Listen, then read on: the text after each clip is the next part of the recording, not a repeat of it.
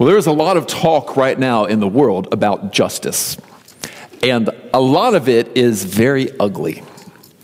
There are a couple of reasons that some of that talk is so ugly. Uh, one of those reasons is that underneath all of our talk about justice are hearts that are crying out for justice. Behind every word that is spoken about justice is a heart that is crying out for justice that is not there. Now, when we talk about justice, we are talking about a world where everyone does what is right, and a world where society works the way it is supposed to work, and a world where the government does what it is supposed to do. And when we don't see that, when we see something that contradicts that, we cry out for it. We want it to be different. We get incensed. We get angered. And sometimes that leads to verbal cries for something that we wish were there. When you're driving and you're sitting at a traffic light, and you wait for it to turn green and then it turns green and then that one last car goes across the intersection and runs the red light and almost hits you and you get mad, right? You might lay on your horn because you've seen somebody do something that they weren't supposed to do. It's inconvenienced you for a moment, it's endangered you, and you said that you're not supposed to do that, right? Your heart is crying out for a just world, a world where everybody does what is right and what they're supposed to do. And this is true at the level of society, too. When society isn't working the way it's supposed to work, we cry out for justice together. A, a factory worker might go to a factory and, uh, where he works, and let's say he makes paper at his job, and he just wants to go to work and make paper that the rest of the world can use and make a good salary and go home, right? That's how it should work. And yet there are so many obstacles, right? Managers who are corrupt, higher level people who are full of greed, laws that keep getting written that make it more and more difficult to do business. And by the end of it, this worker is just frustrated and ready to scream, like, I just want to do my job well and go home with money in my pocket. That's not too much to ask of the system, but it doesn't work right. And so he gets frustrated. He's crying out for justice. He wants the world to work the way that the world is supposed to work. Some of you have worked in the education system before, and you just want to teach kids, right? But the system is so difficult to work with, and you've got some feelings in your heart about that. Your heart's crying out for justice. Some of you have worked in the foster system system and you, you just want to help kids, right? But the system is so broken, it doesn't work the way it's supposed to work. Your heart is crying out for justice when you feel these things. You want society to work the way it's supposed to work. Now, that's true at the individual level, that's true at the level of society. It's true of government too, right? We want the government to do their job and do what they're supposed to do. Uh, so when a 17 year old black man is pulled over for looking suspicious, he's going to cry out for justice, right? He's going to be upset, right? I shouldn't be profiled like that because of the way I look, pulled over and treated this way by a police officer. What's he crying out for there? He's crying out for, for justice, for the government to do their work without partiality as they're supposed to do. So when we've got a world full of people who have a picture of what it's supposed to be like, and then we see that people don't do what they're supposed to do, and society doesn't do what it's supposed to do, and the government's not doing what it's supposed to do. Our hearts cry out for justice like this. And sometimes crying is pretty ugly, right? And so our conversations about justice get ugly. That's why you're seeing what you're seeing on social media right now. That's why you're seeing what you're seeing in the public square right now, because that talk about justice is a cry from the heart for justice. And there's yet another reason that that conversation gets ugly. And that's that we can't even agree on what right and wrong are, right? We can't even agree as a people as to whether there is a such thing as right and wrong. And so when we talk about people doing the right thing and society doing the right thing and government doing the right thing, we can't even agree on what we're talking about, right? We, we have very different pictures of what a just world would look like because we have very different pictures of right and wrong. And so that means that here in Greenwood, you have neighbors who feel very deeply that justice looks like a rainbow flag. And you have neighbors here in Greenwood who feel very deeply that justice looks like a Confederate flag. And you have people who feel very deeply that justice looks like the way the American flag looked the day we won World War II, and if we could just get back there. And all these other competing pictures of a just world, which don't even bother with flags. Now, you get visions for the world that are that different, and you put them together in the public square, and what's going to happen? We're going to be in each other's way, right? What's in the way of my vision for justice? People like you who think differently, right? And so we're going to get together and it's going to be ugly. So, the talk about justice these days is ugly talk. It's coming from cries in the heart for justice, and it's coming from people who have very different pictures of what a good and well ordered world would look like.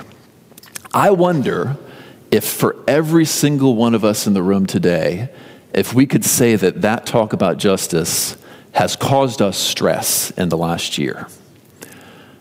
I wonder how many of us in this room have lost sleep over someone doing the wrong thing in the last year or society not working like it's supposed to work in the last year or over a political or government issue in the last year. What percentage of us have lost sleep over some justice issue in the last year? Well, into all of that ugly talk, and into our hearts that are stressed by both the talk and the injustices that we see around us. The Lord speaks this morning. He speaks a word of hope. He says, I, I know how to bring a just world. And he says, I show you today how I will bring it. We're going to look in Isaiah 42 this week and next week. This week, we're going to talk about where we can look for justice that would bring some resolution and satisfaction to all the tension and stress in our hearts about these issues.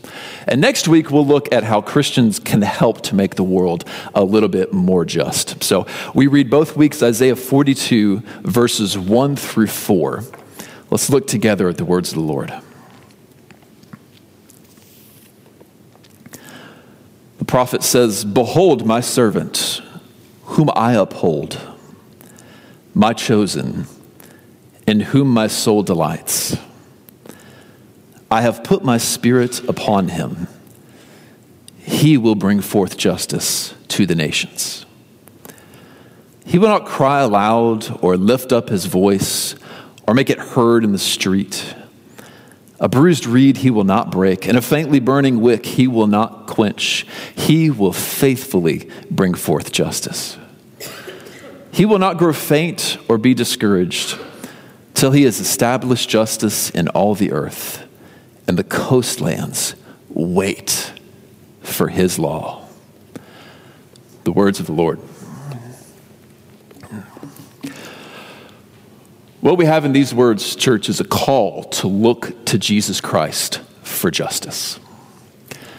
Israel in these days was crying out for a just world like us. And like us, they had many misconceptions as to what a just world would look like.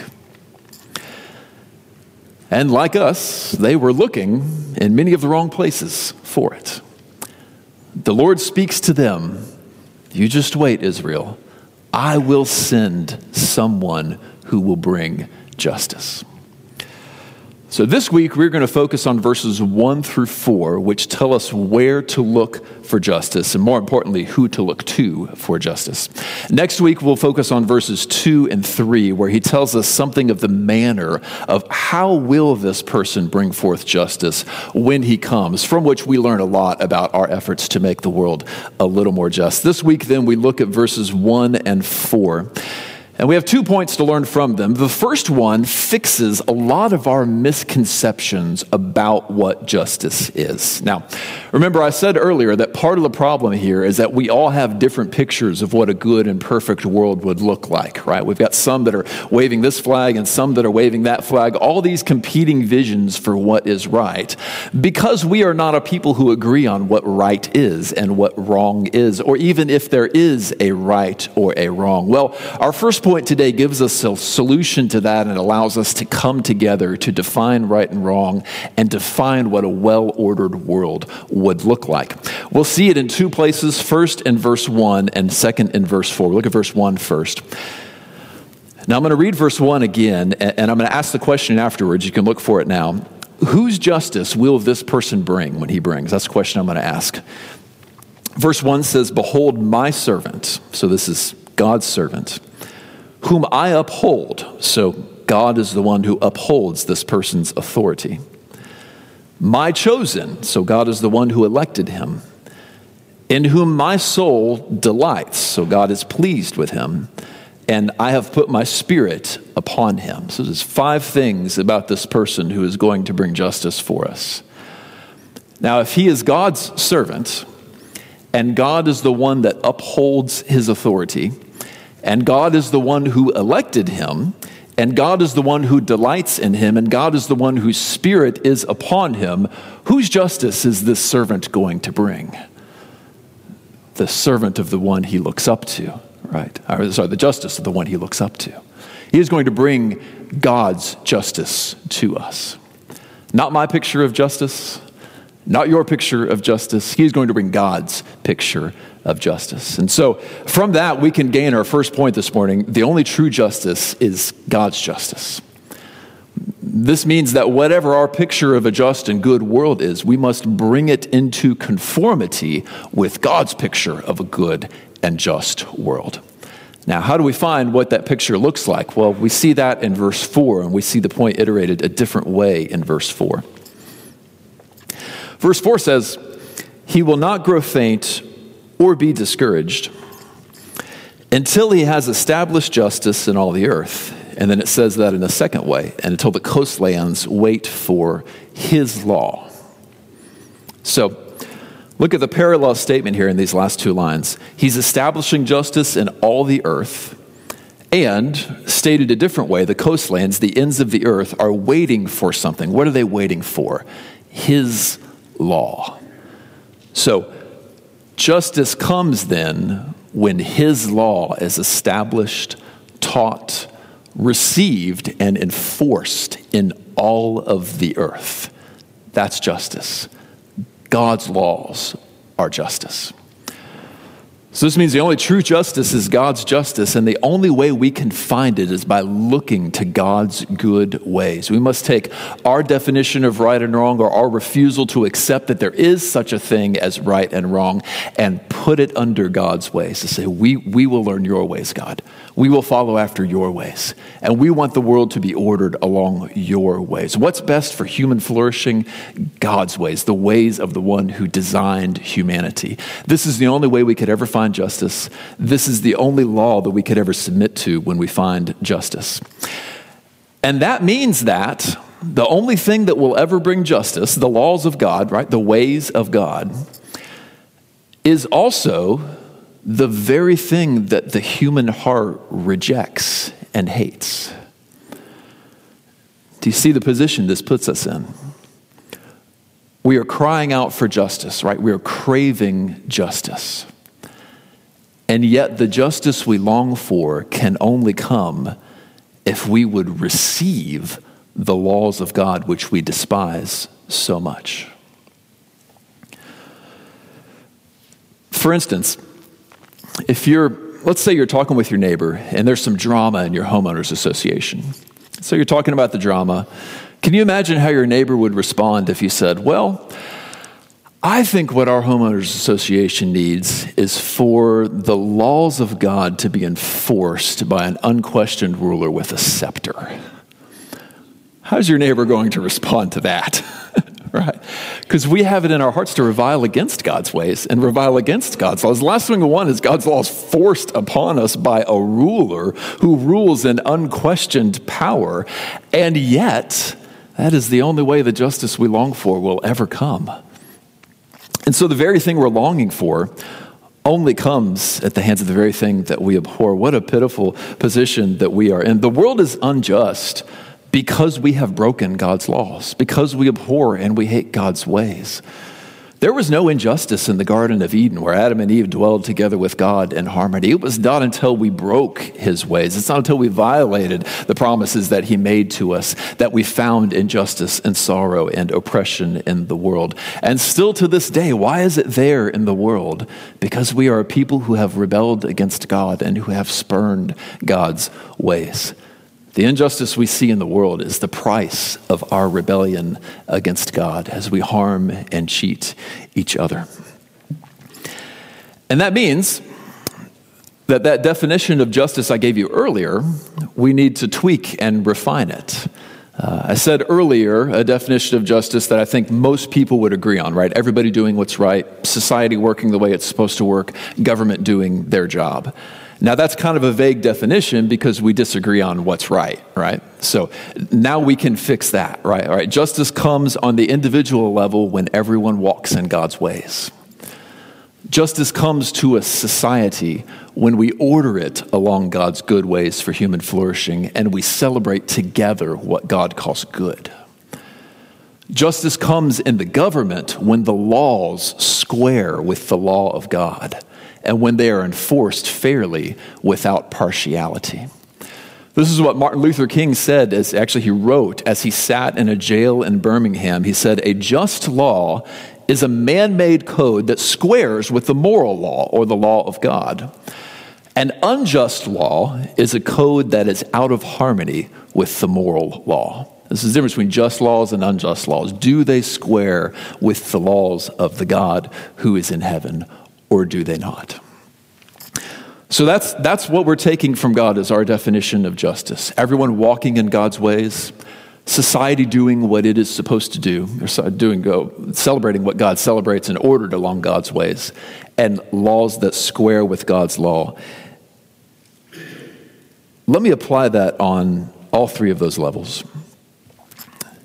Individuals who walk in God's ways. There's, there's a story in the Bible of a man named Joseph and he is engaged to a woman. Some of you are so familiar, you know, you know where I'm going with this. He's engaged to a woman, uh, and he learns that the woman he's engaged to has become pregnant. And so he knows it's not his child. This woman must have been unfaithful to him before they even got married, uh, which means that she must not have been entering the marriage covenant, even intending to keep the covenant she was about to make with him, right? She's about to enter into marriage already not keeping the promises and never intending to keep them in the future. This man feels as betrayed as a man really can feel, the woman that he loved and cherished, not only cheating on him, but about to enter into marriage with no intention of keeping her promises.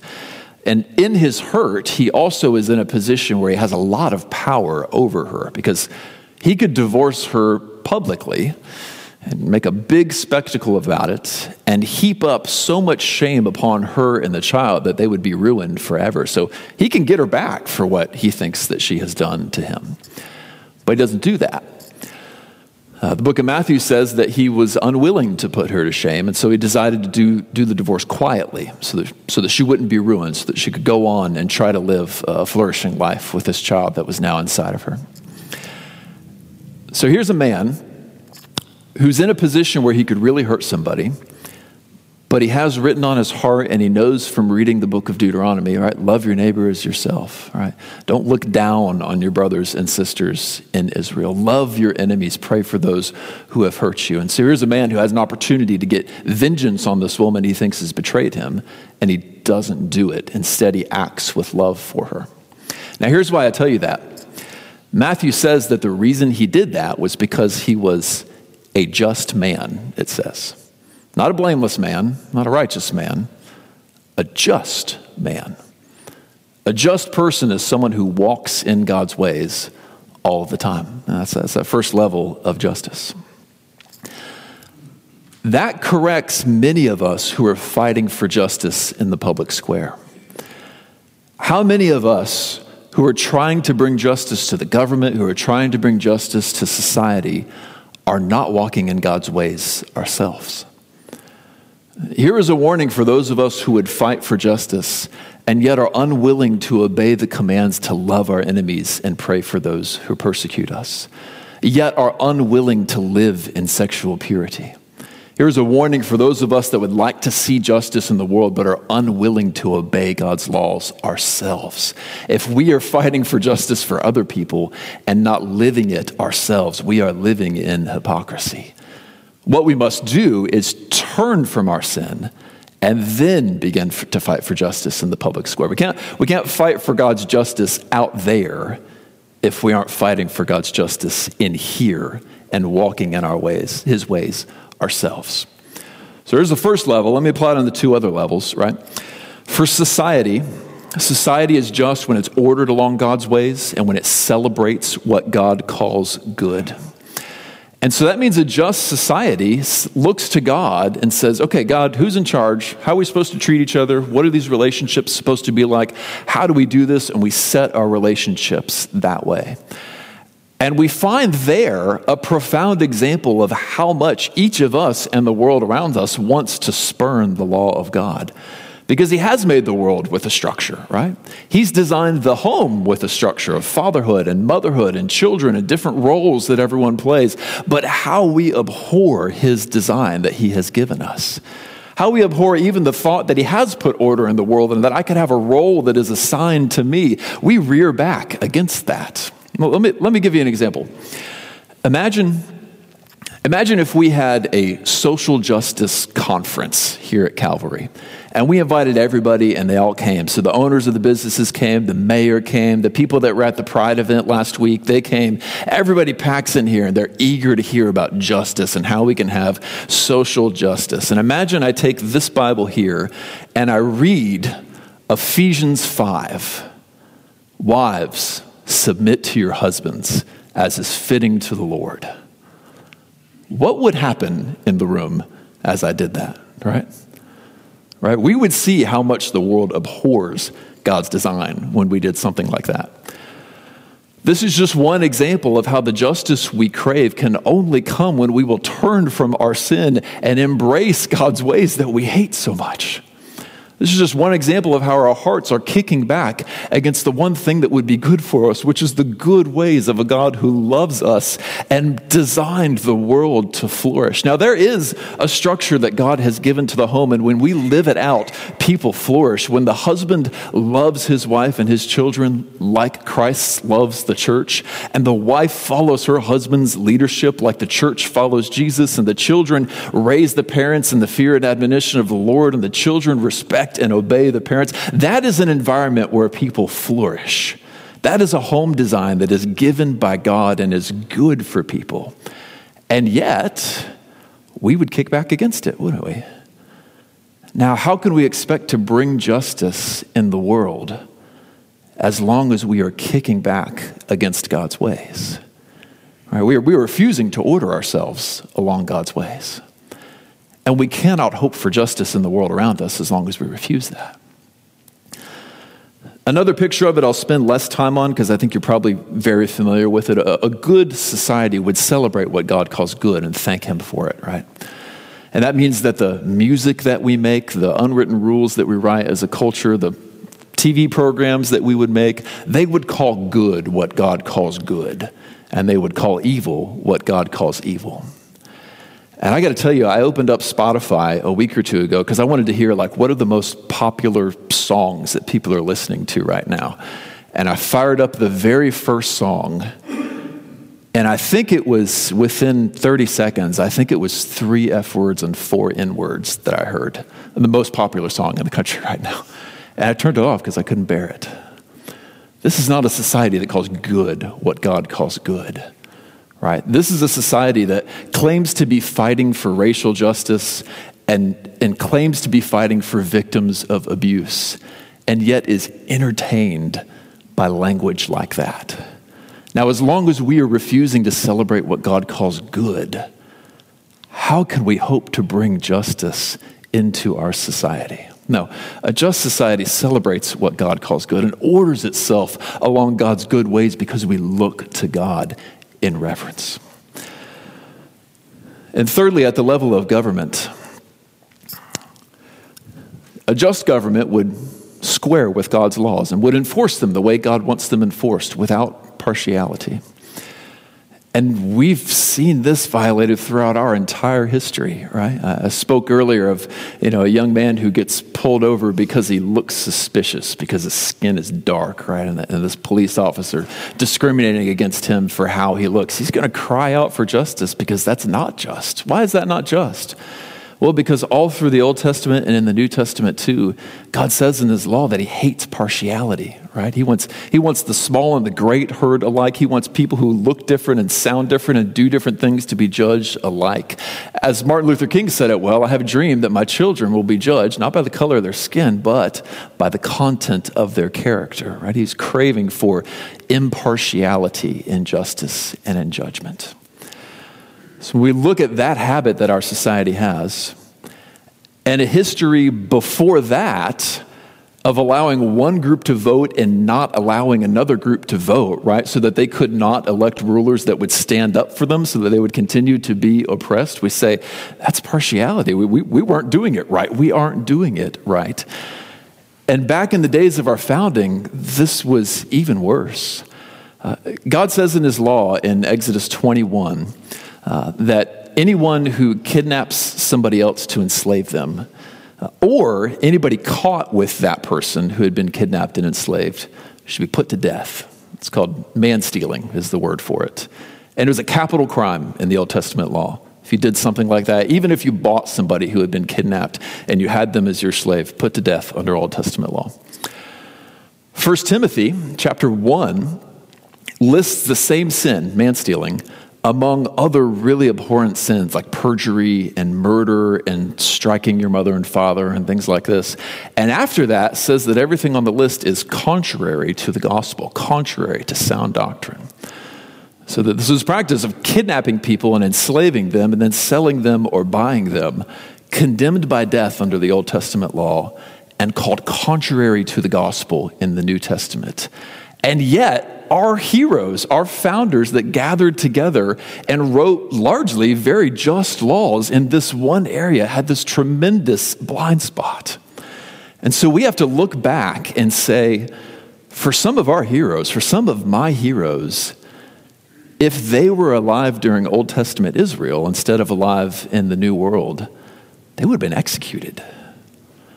If their pastors had submitted to the scriptures fully, their pastors would have confronted them.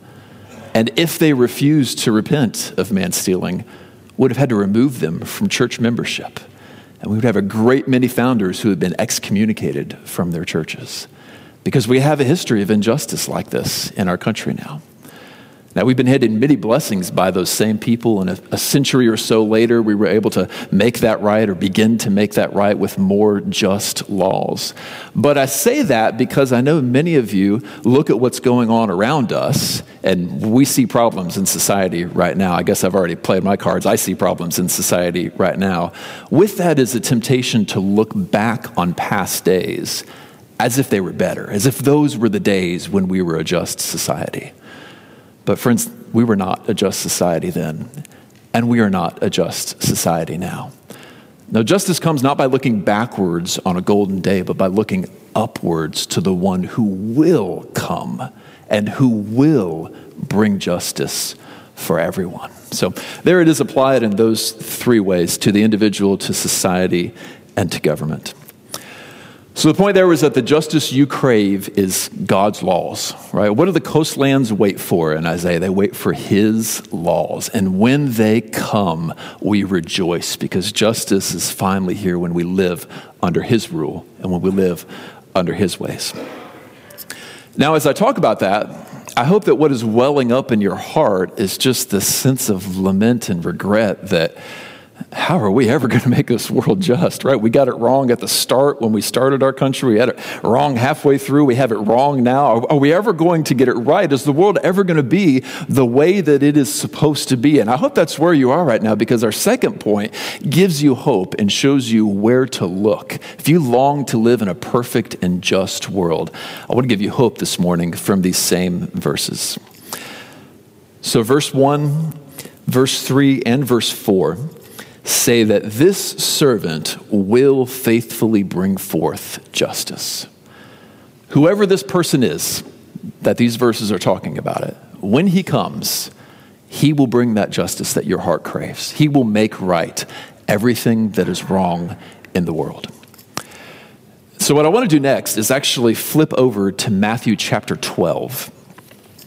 And if you would, if you got a Bible with you, flip there with me. If not, I'll tell you what's going on.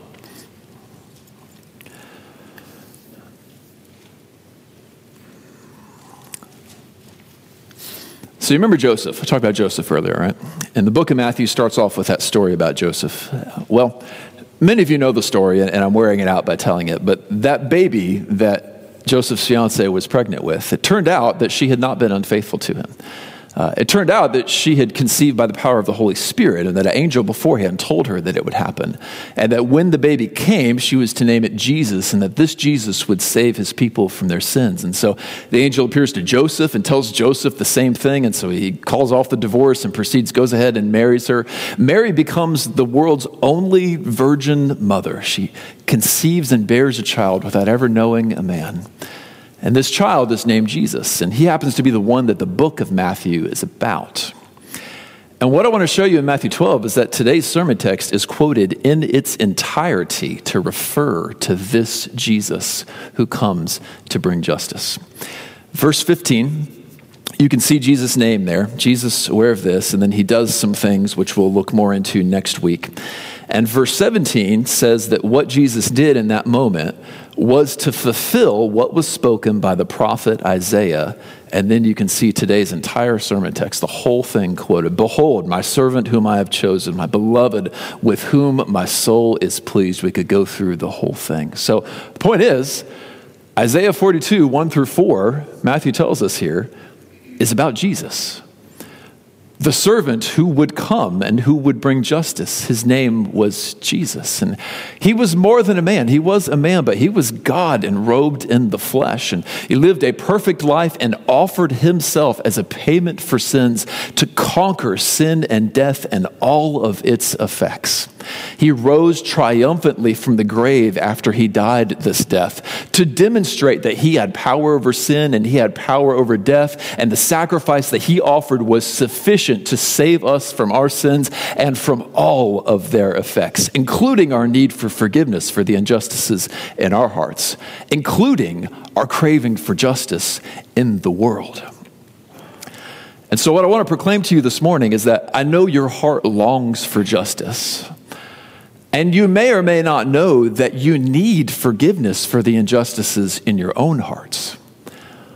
What Jesus does is offers to us both for all who would place their faith in him.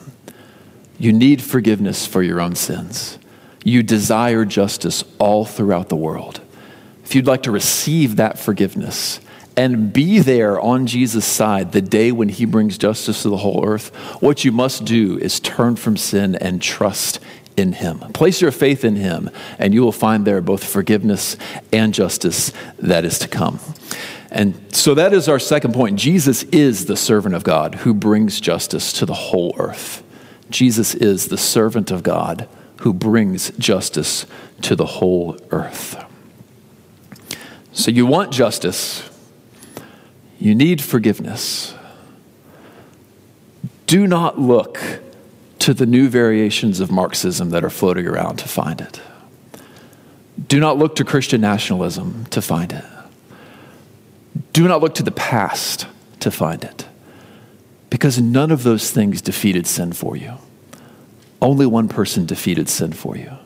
If you want justice, place all of your hope and all of your faith in Him. You're going to ask, okay, how does he bring justice? He already came and he left, and the place is still messed up, right? Like, what's going on? Uh, there's two ways that Jesus brings justice. And we'll run through those, and then we'll be done for the morning. First, well, there's one perfect way he will do it forever, and then an imperfect way he's doing it now. We'll talk about the perfect way he will do it forever first. He left. After he rose from the dead, 40 days later, he ascended up into heaven. He promised to return. And we have promises throughout the New Testament and in Revelation that when he comes, he will come back as king, as king who rules visibly across the whole earth. He will raise the dead, and the dead who are in him will be welcomed into his kingdom. The dead who refused him will be cast into the lake of fire forever, which means those who have oppressed his people will be cast away forever. His people will live under his rule, free from harassment, for all eternity in a world that is fixed that finally works the way that it is supposed to work under a just government. Now, the coastlands wait for his laws, right? This is the day when they will find it, when all of the earth will find his rules perfectly throughout creation. That is the day when we will rejoice, look around, and say, We have finally arrived at that perfectly just world that is on our hearts and has been on our hearts the whole time. Friends, what your heart is longing for, it comes the day that Jesus returns. And if your hope is in Him, you're going to rejoice when He comes back because you're going to finally find the justice that you longed for. In that hope, so many who have been oppressed through history have looked and rejoiced. Uh, did you know that in the days of slavery, uh, slaves began to gather in what are now, well, I guess you might say that the roots and the beginnings of the black church, that they gathered together to hear a message of hope that what their masters were telling them was not true, but instead the truth is that God loves the oppressed. The truth is that God liberated Israel from slavery in Egypt. The truth is that God loves you and will rescue you. And you know where they got that message? Right here in this book. As it was opened and proclaimed to them by faithful men who said, God has not overlooked you, He will remember you. In the name of Jesus, so many of them found forgiveness for their sins and hope for a day when they would not be oppressed. And what I want to tell you is that you can have the same thing that they were offered and many received in those days hope for freedom from oppression. Are you afraid that people will rise to power in the United States and oppress you? You can have hope for freedom for that one day by the power of Jesus Christ, who will come and who will return for those who trust in him. The ends of the earth wait for his commandments. So that's the first way, actually, the, the perfect and eternal way he will bring justice. He will return for his people, and he will establish justice throughout the whole earth through his government, his enforcement of his own laws. The other way he does it is imperfect and is happening right now. Now, remember, justice comes when Jesus commands, when God's commands are brought to places, right? The coastlands wait for his laws, right? Well, when he left, he said to his disciples, I want you to go and I want you to proclaim my gospel to all the nations, right? Go to the ends of the earth and proclaim my gospel and teach them to observe all that I've commanded you, right? So we proclaim the gospel, and to those that receive the gospel, we teach his commandments, right? And where do we go as we do that? To the ends of the earth, right? So the coastlands that are waiting for his law, the ends of the earth that are waiting for his law, they find it when ministers of the gospel come to their land, proclaim the gospel to their land, and begin teaching Jesus' commandments in their land. Justice comes now when the ways of Jesus are taught by missionaries throughout the world in churches throughout the world, in that kids' wing this morning, when his ways are taught and people begin to embrace them, society becomes just a little bit more just. This isn't perfect because the people who are being saved are still sinners and they still do awful things because that's what sinners do. But we get a little bit more just as we embrace the gospel and receive his teachings. That is why you can trace the spread of the gospel through the globe by tracing not the message itself, but the number of hospitals and schools that were built in its wake. Because as a land receives the gospel, begins to receive good and flourishing ways that are good for people, then some of those people perhaps come in power, and the laws of the land become more just, and the society becomes more just, and the people become more righteous. Suddenly, the whole land starts to flourish a little bit better. And boom, there's a university. Boom, there's a hospital. This has been happening for 2,000 years as the gospel has spread through the world. In its wake have been built hospitals. In its wake have been more flourishing, though not perfect, societies. In its wake have been more schools and more educated people. This is only a glimpse of the good that gospel, the gospel can bring to a society and to a people. And that means that if you want to make the world a more just place, if, if you want to fight for justice in the world, there's hardly a better thing that you can do than walk back to the children's wing and teach Jesus' ways to our children. You want to see the next generation live more justly? Teach his ways to our children. Teach his ways to your children. Find a 15 year old and mentor him in the ways of the gospel. Find a 25 year old and share the gospel with him and see if he comes to Christ and begins learning his ways. You want to see society become more just. We don't do it through anger. We don't do it through erupting. We don't do it through arguing. We do it by bringing the gospel and Jesus' ways to the world around us. And that is why we are so focused on our mission of making disciples, training disciples, and sending disciples. I was just back there in the kids' wing this morning and they started Sunday school again, by the way, uh, for kids this week. And when I went there, there was construction tape over the door, and they said, Oh, you can't come through here. There's a detour. And so I had to go around and in the other room and through, right? Because there's this like fake detour to not get me in there. And I got in, and they said, Okay, you know, we're, we're hiding here because we're doing something illegal. We're reading the Bible in English. They were pretending it was the days of the Reformation. And there were wanted posters up on the wall, wanted by order of the Pope, Martin Luther for proclaiming the gospel in German, and wanted uh, William Tyndale and Wycliffe and all these heroes of the Reformation wanted by the Pope. All this wonderful imagination to remember what it was like when proclaiming the gospel in the tongue of the people and translating the Bible into the tongue of the people was illegal.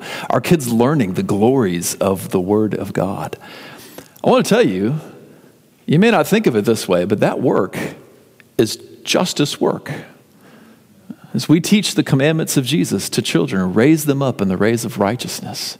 Those of you that worked in VBS this week, did you know that you were doing justice work as you taught the Lord's ways to our children?